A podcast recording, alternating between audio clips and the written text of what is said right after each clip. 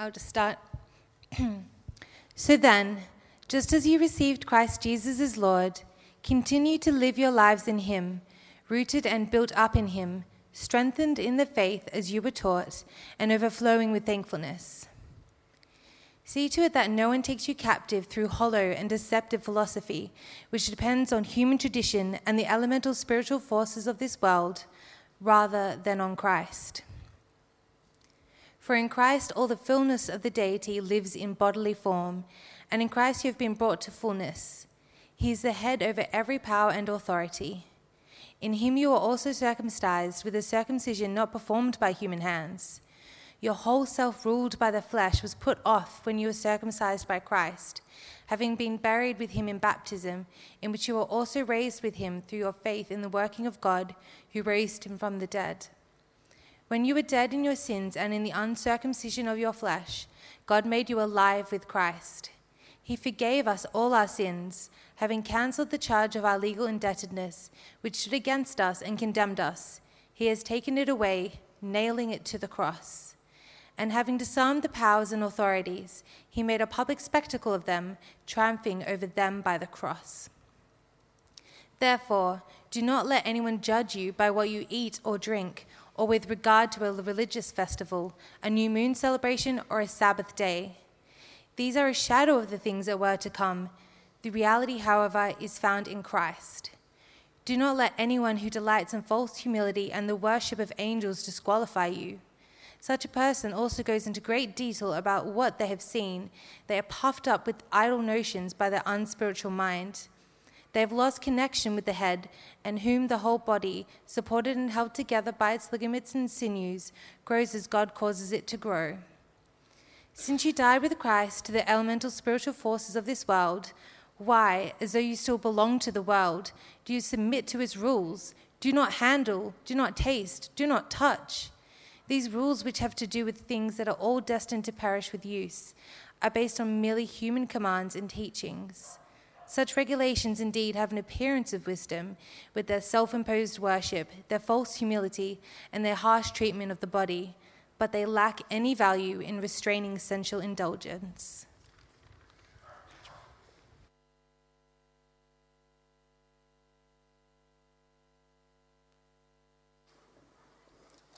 Thanks so much, Ellie. That was very well read. Long passage. Well done. Well, good evening, Night Church. How are we doing? Yeah, all right. Got a bit of life in the room tonight. Good to see. Awesome.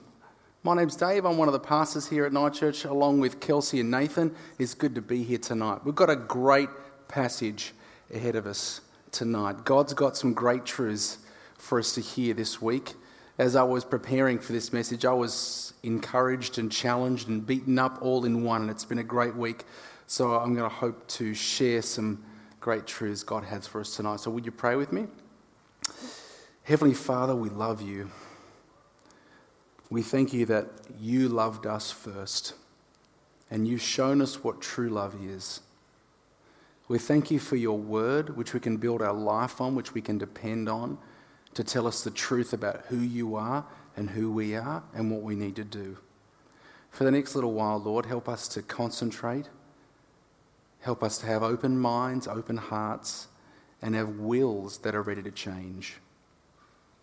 Lord, speak through me, a broken man, but use me for your glory tonight. In Jesus' name we pray together. Amen. Amen. Oh, it's good to be here, Night Church.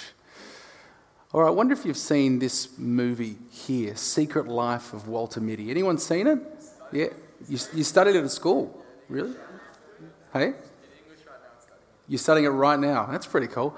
Well, it, it's, it was an old movie, right? And it's been remade recently with a guy you can see there, Ben Stiller. He directed it and he started it. And it's a great movie. If you haven't seen it, it's about this, right? It's about this guy, Walter Mitty, and he lives a pretty ordinary, kind of boring, simple life. That is until one particular day. Now, Walter works at this magazine called Life magazine, and it's his job to process photos. And what he does, he kind of works closely with this guy who is a crazy, wild photographer played by the actor Sean Penn. Now, what he does is he takes these amazing photos around the world and sends them to Walter to process in the photo lab. Now, the movie kind of begins with the, the magazine's closing down. It's a digital age, and they're going to issue their last sort of printed version of the magazine.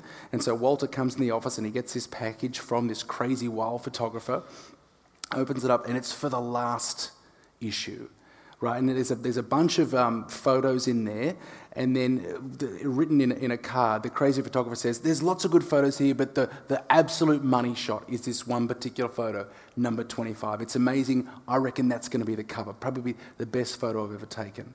So Walter's excited about this. He looks for it, but guess what? He can't find it. He can't find it anywhere. First one he's ever lost in his, I don't know, 20 years working there or something like that. So, of course, he tries to get in touch with this crazy wild photographer. Problem is, he's old school, doesn't have a phone, he doesn't even have a home. He kind of just goes all around the world trying to find the perfect photo. So now this, here's Walter, this boring, kind of, you know, simple guy. He just goes off and has these crazy adventures. It's a great movie. He goes to Greenland and Iceland. He treks up these Himalayan mountains looking for this photographer sort of finding, you know, um, trails of clues and trying to find him. So eventually he finds him atop of this mountain. This crazy wild photographer's there trying to get a photo of a snow leopard, right? He's pretty cool and crazy. And he's, he's sort of sitting there. And Walter kind of, you know, he comes after, after him. He's got ice and uh, snow all over his beard. And he finds him. He's like, forget his, what his name was, but, you know, actor, character played by Sean Penn. What, uh, you, uh, that, that photo you said was the absolute money shot. I couldn't find it. I looked everywhere. Where is it? And he looks at Walter, just like sort of dumbfounded. He says, Walter, I gave it to you. It's, it's been with you the whole time. Now, rewind to sort of the beginning of the movie. The package that this crazy photographer sends, he actually gives him a present, a wallet, and he puts this money shot in the wallet kind of as a little joke. But he hints to it, like it says, look inside, but he doesn't get the, the hint. And anyway, obviously, he goes all around the world trying to find it. So the wallet is quite literally in his back pocket. He is sitting on the photo that he's asking him for. Walter went halfway around the world looking for something that he already had. Now, as I was researching this theme this week, I found out this is actually quite a popular theme. It's called the It Was With You All Along theme. And it's, it's in The Wizard of Oz. You know, Dorothy has the shoes with her the whole time, right? She's got the way to get home all the time. All she has to do is tap her feet to get home. It's in The Never Ending Story. That's gone way back for you guys. That was when I was a youngster. But it's even in things like Ellie Pitt, Harry Potter. Okay, you, you knew that, didn't you? All right, but even in, in films like, I'm, I'm, a, I'm a young dad, so I know about this Kung Fu Panda and Moana, right? It's even in those movies where the main character has to go a long, long way away to find what they already had. They had to go a long way to discover that what they actually really needed and wanted was with them all along. Now, tonight, we're going to examine a pretty full on claim from the Bible. We're going to examine this claim that the fullness of life so many of us desire is to be found in Christ. Now, I don't know about you, but most people I meet, Christian or not, are wanting, are seeking a full life. Right? A life of purpose, of meaning, of satisfaction, a life that counts for something. And Paul says if you're a Christian, the fullness of life that we so desperately desire is in us. But here's the thing many of us will spend much of our lives and go halfway around the world looking for something that what we really needed, what we thought we wanted, was out there, but really, it was with us the whole time. Now, as you heard from Ellie's wonderful reading, we've got quite a chunky passage before us tonight. So we're not going to go through every single thing in there because that'd be about three or four sermons, and that's going to be past my bedtime by that time. So you'll be thanking me for that, hopefully. But for the next sort of hour and a half, what we're going to do, that's a joke. What, what we're going to do the next 20 minutes or so is we're going to look at this. What does it really mean? Fullness of life in Christ. What does that even mean? We're going to really dig down deep and try and find out what that means. How we're going to do that is we're going to look at the first couple of verses we have, verses 6 and 7, in a bit of detail. Then we're going to look at a couple of threats, I'm calling them, a couple of things that could possibly derail us from living the full life in Christ. We can look at those two things. And then we're going to try and apply all this to our head and our heart and our hands. Okay? So we're going to look at these few verses. We're going to look at two threats that can come against us from derailing us from living the full life. and then we're going to apply it to our lives. Are we ready? Yeah, Thank, who said that? Thank you very much. I tell you what, the, the, mo- the most boring thing to do for the next 20 minutes is for me to go on this journey alone. So, are you with me? Yes. One more time. Are you with me? Yes. Thank you, Night Church. You've made me feel great. Let's do this together. Okay, let's rock and roll. So, let's have a look. Where am I? Let's zone in on these first couple of verses. You ready? That's what we're looking at the full life. And here's these couple verses. If you've got your Bibles in front of you, you can check it out there. I'm going to have some key verses up on the screen. Here we go. Verses 6 and 7. So then, just as you received Christ Jesus as Lord, continue to live your lives in Him, rooted and built up in Him, strengthened in the faith as you were taught, and overflowing with thankfulness. So, our question for tonight is well, what is the full life?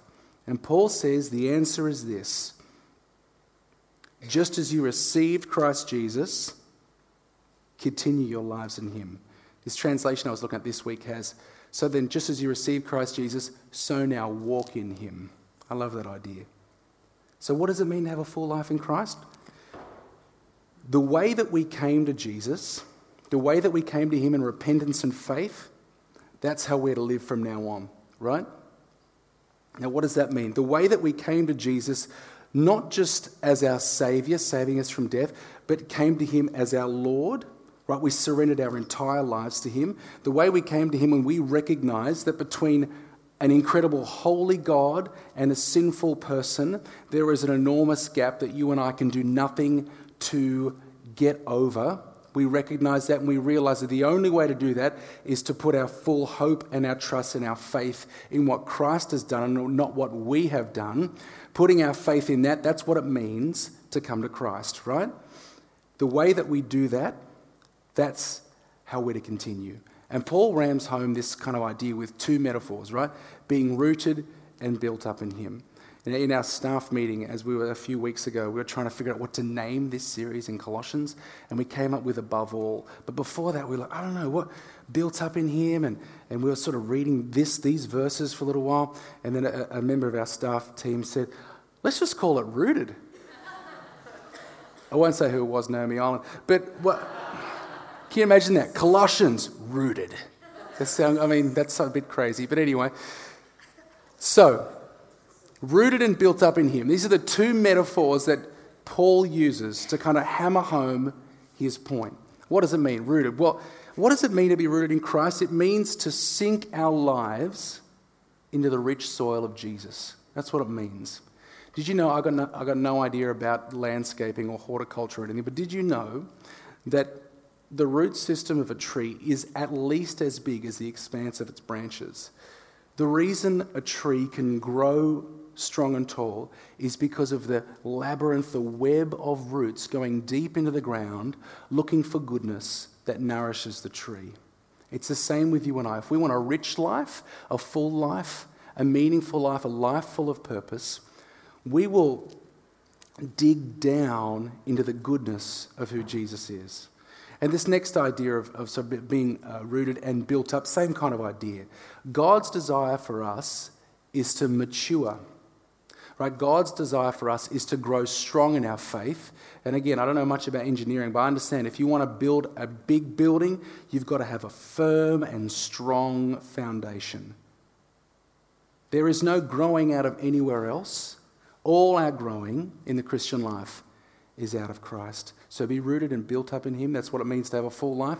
Paul says again, strengthened in your faith. This, this word strengthened has to do with confirming and establishing. Make it the pattern, the purpose of your life to grow in this way. And finally, Paul finishes off by saying, A life like this will overflow with thankfulness.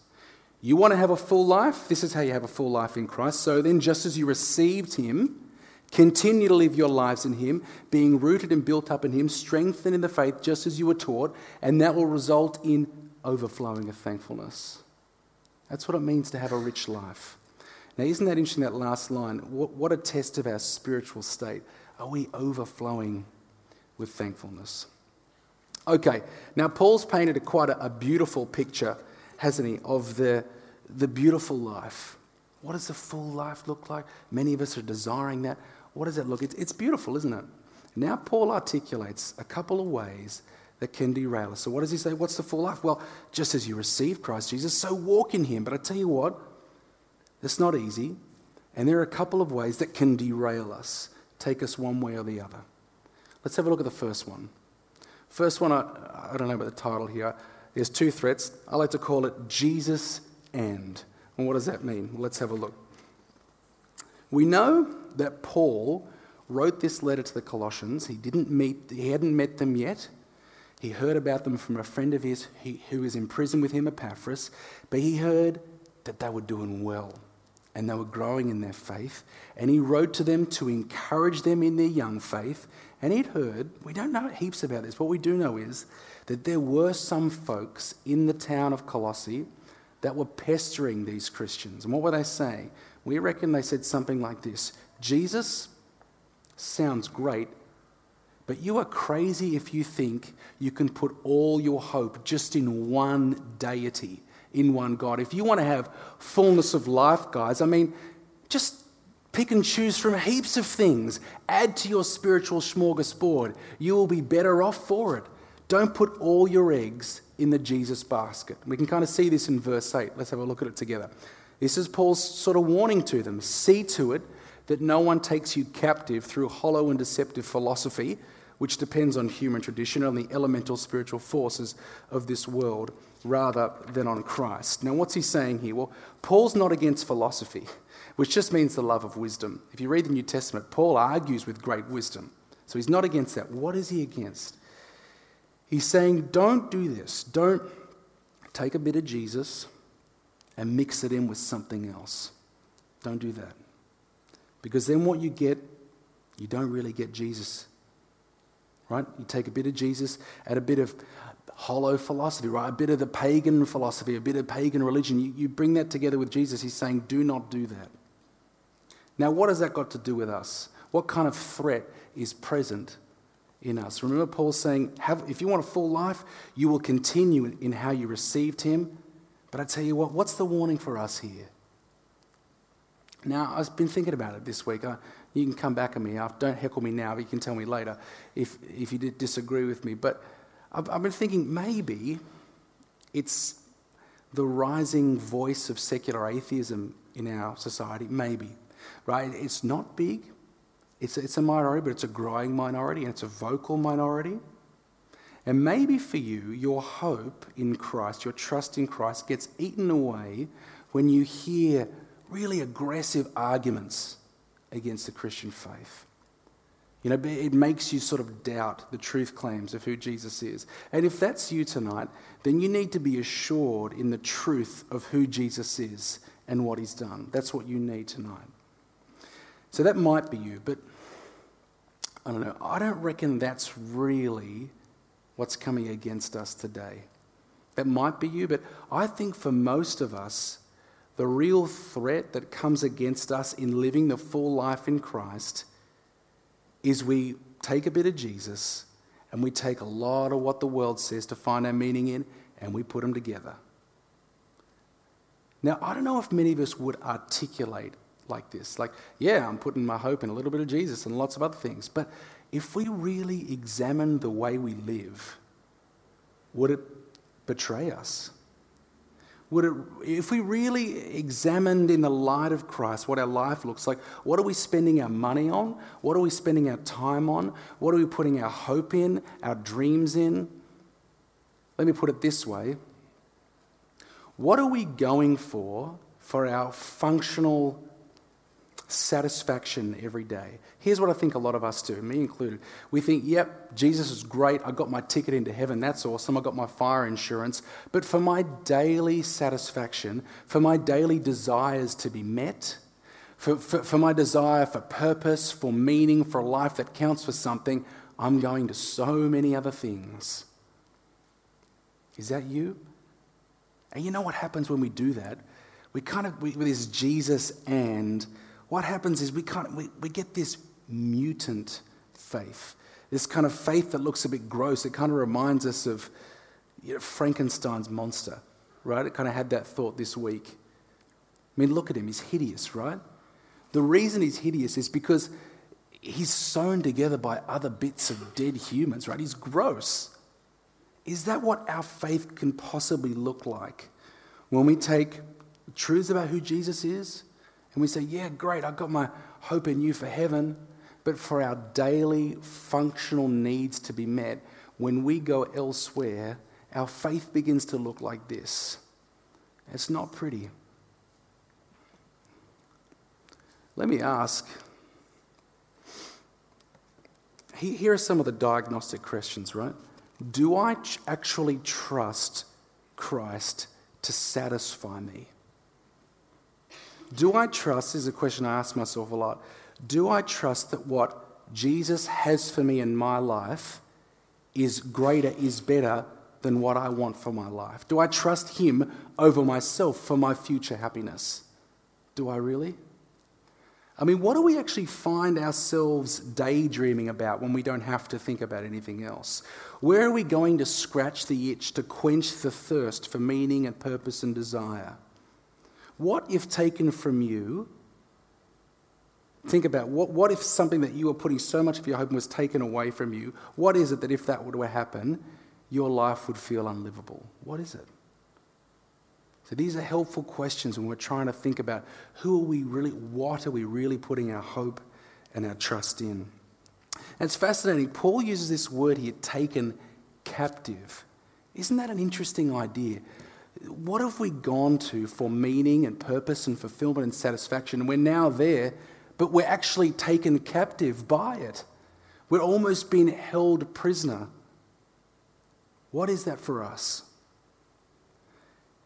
we may not have been deceived by fine sounding arguments, but maybe by believing the lie that everything else except Jesus can truly satisfy us. And you know what we've done in the process? We've sold ourselves short. We think, okay, we get a bit of Jesus and we get lots of other stuff. We think we get more, but the truth is we get less. C.S. Lewis says it best as usual. It would seem that our Lord finds our desires not too strong, but too weak. We are half hearted creatures, fooling about with drink and sex and ambition when infinite joy is offered us. Like an ignorant child who wants to go on making mud pies in a slum because he cannot imagine what is meant by the offer of a holiday at the sea, we are far too easily pleased.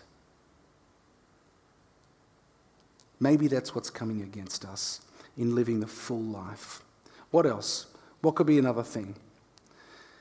Let's have a look at the second threat, something I'm calling forgetting our first love. For some of us, what's Paul say the full life is? So then, just as you received him, that as you came to him, as you came to accept the gospel, so walk in that way, continue to live your life in that way, never move on from that way.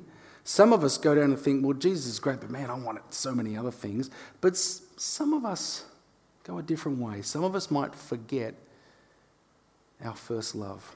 And what do I mean by that? Well, in verses 16 to 23, Paul highlights the dangers of giving in to these people in Colossae who are trying to urge the Christians there to do more for their faith, to believe in other things for sure, but actually to do more to be certain of their place with God. Now, what does that do when we put our hope and our trust and our focus on what we do, it takes us away from what Jesus has already done. A famous preacher says, You don't spell Christianity D O, you spell it D O N E. You spell every other religion, every other man made philosophy like D O, you've got to do things. You spell Christianity like D O N E. It is done in Christ. But the problem is that when we, ch- we, we take our focus off what Christ has done and we focus on what we do, we absolutely lose our hope in Christ, who is our anchor. Think about that. Our anchor is in, in Christ, and we just cut the cord and we focus on what we do, we are untethered to the goodness of Christ. That is not a good place to be in. Now, what a perfect illustration the New Testament gives us in the Pharisees, right? These people, they get a, a bad rap, right? But back in the day, they were, sorry, itchy That, back in the day, I was thinking, do I do it? It's distracting. No, I don't care. I'm itchy back in the day, right, Pharisees weren't bad people. They, they, everyone looked up to them. They were the absolute religious gurus, right? But I tell you what, God entrusted them with his people. And they cared more about rules and regulations than about the people in under their care that God had entrusted to, right? In Luke 6, Jesus is in the synagogue. It's the Sabbath. The religious people, the Pharisees are thinking, well, is he going to do anything on the Sabbath? Because that's totally forbidden. And what does Christ do? He does something. He heals a person who's in need. He heals a poor man with a shriveled hand. And they care more about Jesus breaking a rule than about this poor man with a withered hand. What have they done? They've focused on the what and totally forgotten the why. You see where we're coming from here? Forgotten their first love, forgotten why we're here. Maybe that's some of us. Have you ever wondered why there are revivals in church history? Why there are cycles of renewal in the church? You know, why are there sort of ebbs and flows within church history? I've often thought about this. If, if Jesus is really on the throne, why isn't it always just up and up? Why isn't it like that? Here's the reason because we can accept the gospel, and then a generation later, they can assume it. A generation later, they deny it. That's why. Because we can take the gospel, the good news of Jesus, and we can take it and turn it into boring and dead religion. That's what people unfortunately do really well. And it's so sad, and it's been done too often. Here's a picture of a, an old dude from church history called, oh, actually, what we'll do is, yeah, let's read this here first, and then we'll look at the old dude. Ready? Let's read this together, verses 22 and 23. Ready? These rules, which have to do with things that are all destined to perish with use, are based on merely human commands and teachings. Such regulations, right, rules, indeed have an appearance of wisdom with their self imposed worship, their false humility, and their harsh treatment of the body but they lack any value in restraining sensual indulgence. They lack any value in doing that because they have no power. Focusing on the what, forgetting the why. And let me tell you about our, our friend here, Jonathan Edwards. Who is he? He lived in the, now I always get confused with, between the hundreds and the centuries. I think it was 1700s, which is 18th century. Yeah, I'm getting some nods from the school teacher over there. You're good, thank you. Okay. He lived in the 18th century, 1700s, in the northeast of America right? Jonathan Edwards is kind of the grandfather of revivals in many ways. He was part of what we now call the Great Awakening. Through his ministry the ministry of other great people, many, many, many thousands came to Christ. But before all that, he was a young guy, a young Anglican minister who inherited his grandfather's church. And man, he did it tough. He wrote about his, all his journeys. It's really fascinating. He wrote that he, he really he tried to love his congregation, but they were tough. They were hard work. He called them dry bones. Right? He called them dry bones. They had a, they had a, a form of godliness, but denying its power. Quoting 2 Timothy 3 there.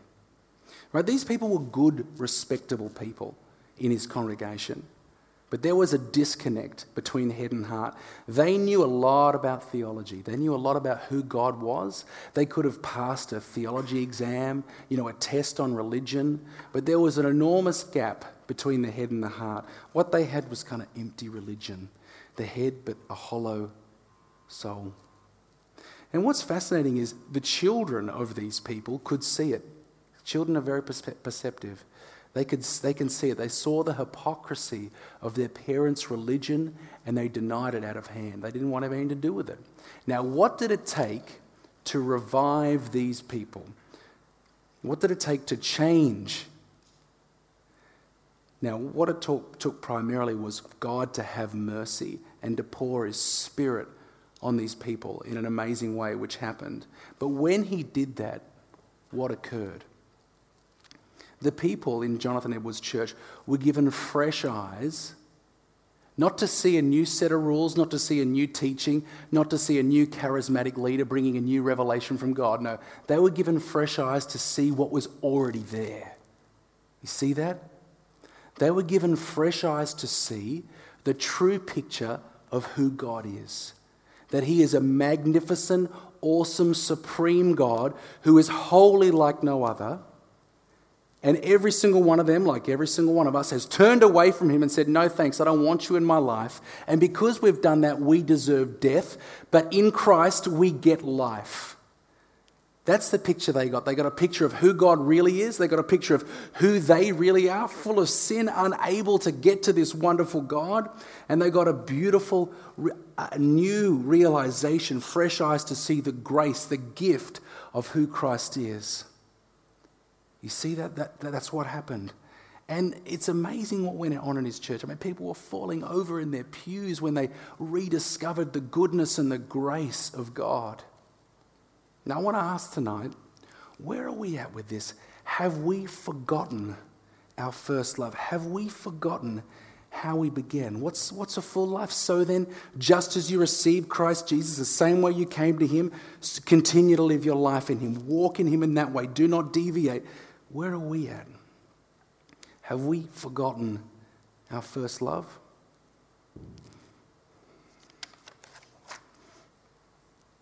You see, the solution to a compromised faith, a mutant faith, sort of a, a, Frankenstein's monster faith, and the solution to a lifeless faith is actually really to understand with our head and our heart and our hands what it means to have fullness of life in Christ.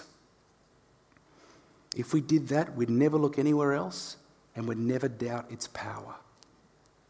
Now, remember a couple of weeks back, I think it was two weeks ago, when we looked at the supreme Jesus, and we looked at the cosmic Christ. I know two, two weeks is a long while ago. Remember, we looked at that now, our minds were blown about who Jesus is. Ready? We're going to get a 30 second recap. Here we go. Ready? Strap in. Who's Jesus? He's the image of God, the firstborn over all creation, maker of all things we can see and can't see. He's always been existence. He holds the universe together. He's the head of the church. He rose from the dead. He's making a new people for himself. And his job and his job alone is to redeem all things, which means to make all things right. And that's what he's doing. Now, that is mind blowing, right? I mean, it's just, it's, it's, you cannot overcome with the awesomeness of it. But I reckon Paul ups the ante in this passage even more. How? Because he says, this supreme Jesus, this cosmic Christ, you are united with him. Just think about that for a second. What? This supreme Jesus, you are in him. You are united with him. Now, Paul's trying to make a point. He, he says you are in him eight times in this passage. He says, live in him, be rooted and built up in him, fullness in him, circumcised with him, buried with him, raised with him, alive with him, forgiven in him. Paul's trying to make a point, right? And in verses 9 through 15, Paul kind of, this is really interesting. He, he unites all the ways we are in him with the events of Jesus' death and resurrection. So we're going to really quickly go through them. Then we're going to try and apply this to our lives, okay? So he unites a lot of these ways we're in him with the, the death and resurrection of Jesus. First thing, we are united with Jesus in his death. Now, what does that mean? It means that we are justified. It means, picture you're in a courtroom, picture that you are in the, in the defendant's box, I don't know, and you are guilty and you know it and everyone knows it, and you are just about to be declared guilty, but Jesus comes in and says, No, he's innocent. Why? Because of what I've done. I will take the rap for him. Because of that, because of that enormous change from death to life, we are now actually able, it is possible to be united with Him. Do you see that? Without that happening, we couldn't be with Him whether we wanted to or not. But because we are, we are in Him, we are united with Him in His death, that is possible. The next thing, we are buried with Him. What does that mean? In this passage, Paul is trying to convey that our old life is gone and our new life has come. And I tell you what, that is just mind blowing when you think about what that really means. It means that we are able to live a life that pleases God. Beforehand, we could not. Our life was dominated by sin, but now we are able to live a life pleasing to God. We are, we are sanctified, we are being sanctified. That, what, that's what that means. We are able to live a life pleasing with God are we going to struggle with sin still? Absolutely. Is sin going to be our master? Is it going to master us? Absolutely not. Why? Because we have a new master now. You see that? So we've been, we've been justified. That means we can be united with Him. We, we are united with Him in, in His burial. That means we can live a new life that pleases Him. Sin no longer masters us. we actually also have been raised with him, meaning that we have the indwelling spirit, spirit, spirit, as well, the spirit and the spirit. That's a good combo. We have the indwelling spirit in us. What does that do? It daily applies the work of Christ to our life. The final thing, get this, verse 15 says that we share in who Christ is in a way, I want to read this so I don't get it wrong, that we share in the victory Christ has over the spiritual forces of evil in this world. Whew. Think about all that for a second. Now, if that's all true, how could we ever lose the wonder of what it means to be united with Him? Why would we ever go and look for fullness of life anywhere else? Why would we ever look at the do's and don'ts at the what and forget the why? When would we ever do that? Remember our good old friend Walter Mitty, who went halfway around the world in search for something that he had all along? What we have or will ever need in Christ, we never need to look anywhere else. Okay. Now, This is what we've been talking about tonight, right? Full life in Christ. We've just kind of been given a bit of a theology lesson. We've, we've really we've tickled our minds with what it means to be in and united with Christ. But let's, I, I want to get practical. Let's get really practical about what it means to have a full life in Christ. What does it really look like? Let's rewind a bit and let's look at the idea of the building. Remember that? If you want to build a big building, your foundation stone better be good. The way you begin, because it's the first one, right? And what does Paul say the key to living a full life is? So then, just as you receive Christ Jesus as Lord, so now walk in Him. So continue your life in Him. So that is the recipe for a full life. Okay. But how do we really do that? How do we take each building block of our lives and put it on the foundation stone of Jesus. Because if we do that, it has to be shaped like the foundation stone. Does that make sense?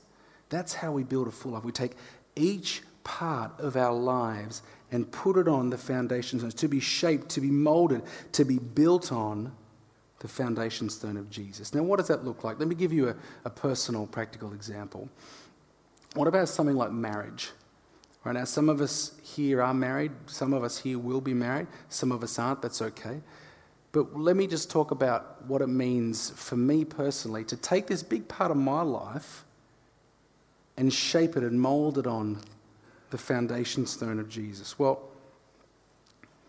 I've been married for 13 years now, and um, let's, let's take this example. Okay, so let's, when my wife and I, when we fight. We never fight. I had to actually ask someone what it's like to have a real fight because we never had one. Kidding. Neville Naden was up here a few weeks ago and he was talking about something similar. And he said, Oh, my wife and I, we never fight. We just have intense moments of fellowship. And I thought, I'm going to use that. Thank you, Neville. I credited him though, but thank you. So when my wife and I have intense moments of fellowship, right? And we have those moments and, and we, we get through them and we reconcile, which we make sure we do, here's my temptation. I say, I forgive you, but I don't really. Oh, yeah, it's okay. But you know what I, re- I do often? I'll put that away and I'll put it in the chamber and I'll use that as ammunition for our next intense moment of fellowship. Right? That's, that's my temptation. I really struggle to let things go. Now, how do I take that particular situation in my marriage and how do I put that, how do I walk in the way I began, right? How do I put that on the foundation stone of Jesus? Well, I look at the gospel and I say, did Jesus do that with me? When I came to him in repentance and faith, when I do daily do that, does Jesus say, well, I don't know, Dave, I mean, here's all the list of things you've, I've been, I'm, you know, I'm trying to forgive you for, but I'll try and forgive you for this. But I mean, does he remind me of all my sin and guilt and shame and all my faults? No.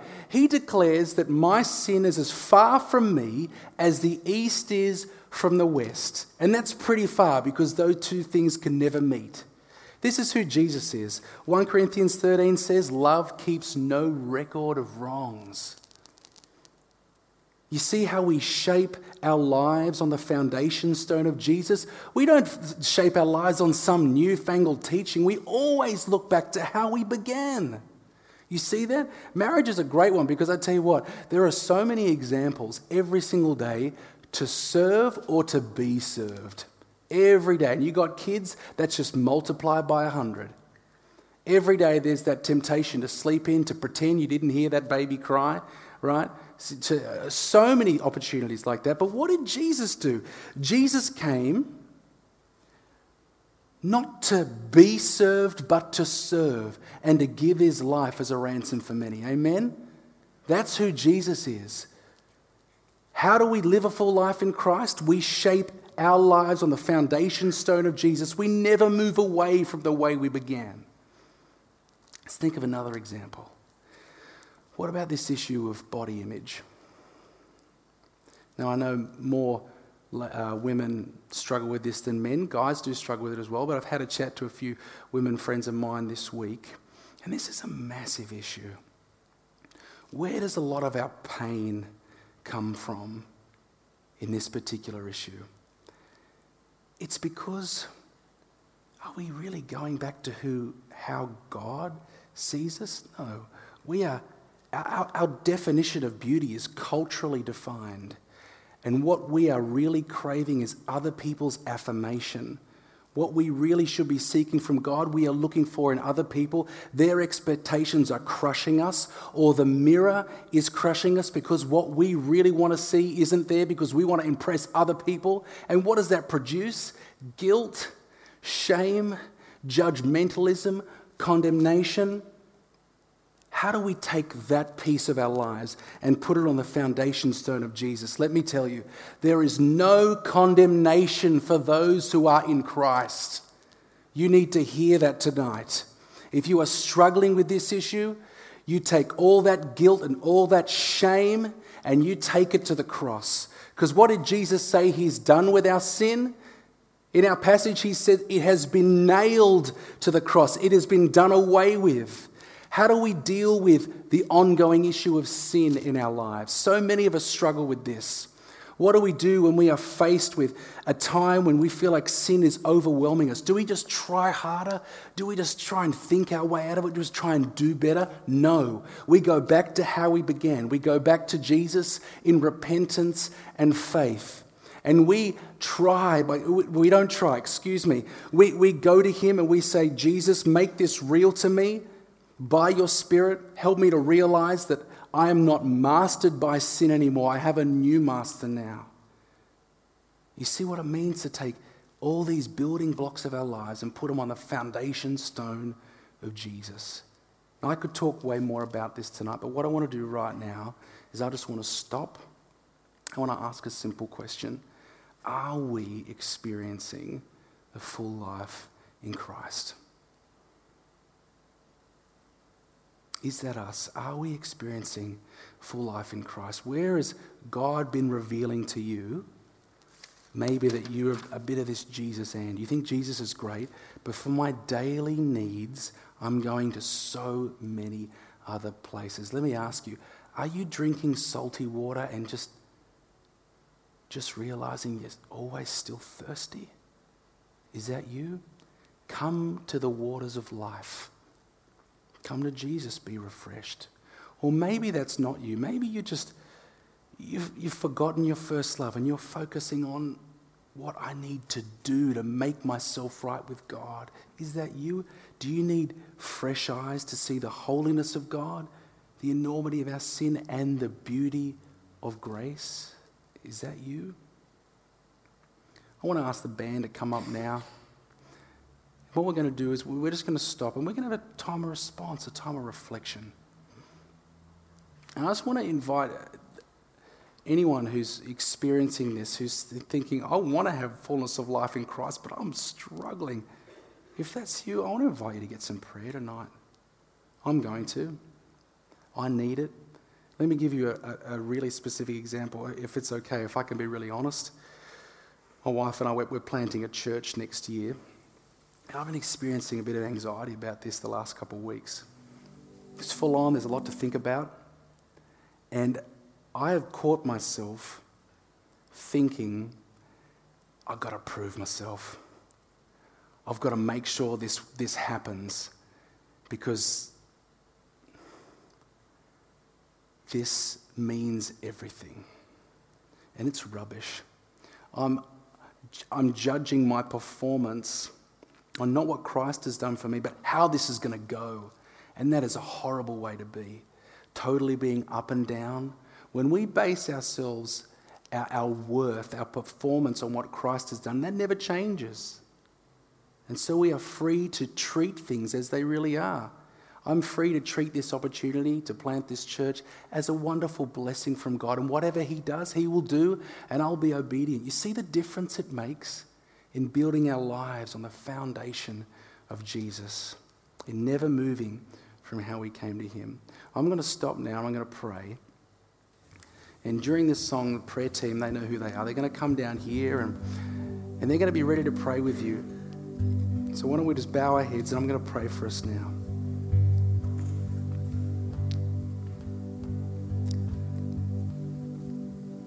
Heavenly Father, we thank you so much for your word tonight.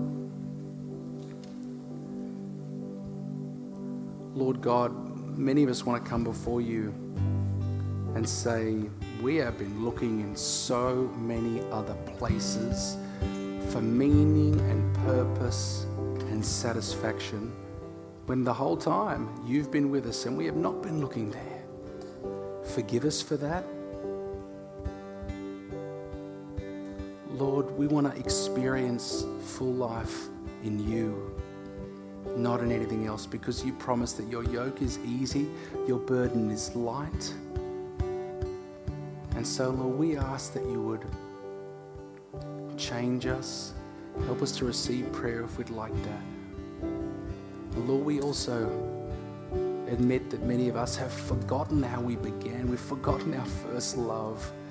Give us fresh eyes to see the beauty of the gospel for what it truly is that you are a holy God, that we are utterly unable to get to you, but you have made a way through Jesus Christ. It is beautiful and wonderful. Lord, change us tonight. Don't let us leave here without doing business with you. We love you, Lord. Invite you guys to, to stand. We're all going to stand now. We're going to sing. It's our offering song. If you filled in a welcome card, pop it in. If you give this way, please do so. But during this song, you want to receive some prayer, or after this song, go ahead and do that. Why wouldn't you? A couple of weeks ago, you may have remembered lots of people came down for prayer. Someone came down to receive salvation for the first time. God is doing something in our midst.